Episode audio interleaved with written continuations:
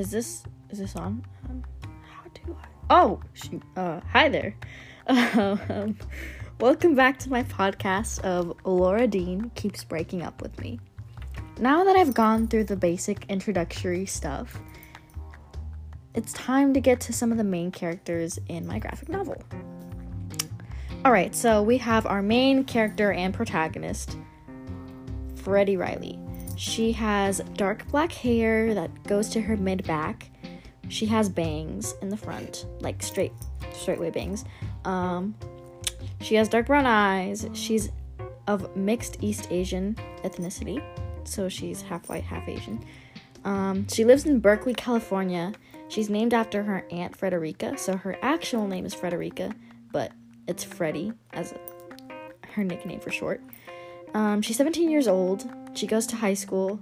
She is um, lesbian slash gay, so she's into girls, and she has one brother, two parents. Her dad is white and her mom is Asian. She works at Gertrude's Organic Restaurant, which is like a sandwich place. And she has a couple of different friends. She's in love with Laura Dean, the toxic relationship. And yeah, so she's our main character. Then we have our second main character, Laura Dean, who is the antagonist in this book. She's the person who is being toxic in the relationship. She's a cheater, cheater, disloyal. She's very, she can be sly, petty, um, toxic. She can be a bit cocky, and she's always very flirtatious. She's bisexual, but she's into girls more than she is into boys. She has dumped Freddy so far over three times. And they were all around the holidays, so like Halloween, Valentine's Day, and then the 4th of July. She has short, think of a BTS haircut slash skater boy haircut. Think of that. Like where the hair like flops all the way around with the, the curly look to it. Yeah. Um, think of that, but blonde, and then you get Laura Dean.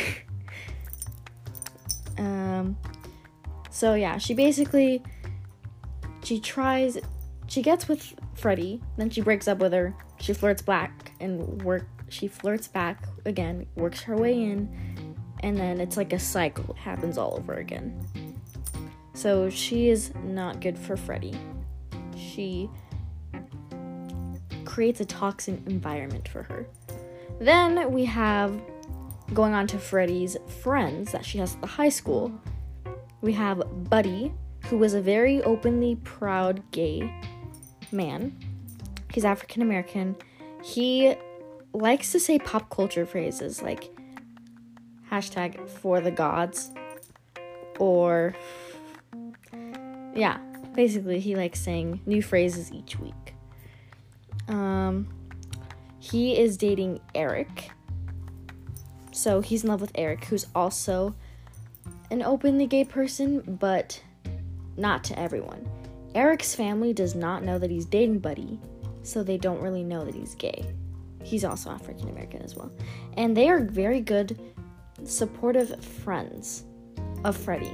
They just want what's, be- what's best with her, what's best for her, and they want to help her out any way they can. And then we have Doodle, the third main character, I would say, because we see him pop up in the story a lot. He can be very stern. He has like glasses and he has very short hair. He's very stern. He hates technology. He doesn't have a phone because he thinks phones are radioactive. And he prefers talking to people in person than over text. But he has a lot of common sense and he's the more reasonable side of Freddy. He helps her out when she, he's always there for her. Like he was there for her when she got cheated on.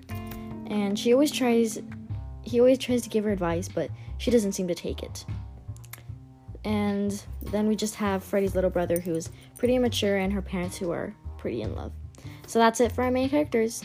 See you on the next episode. Thank you.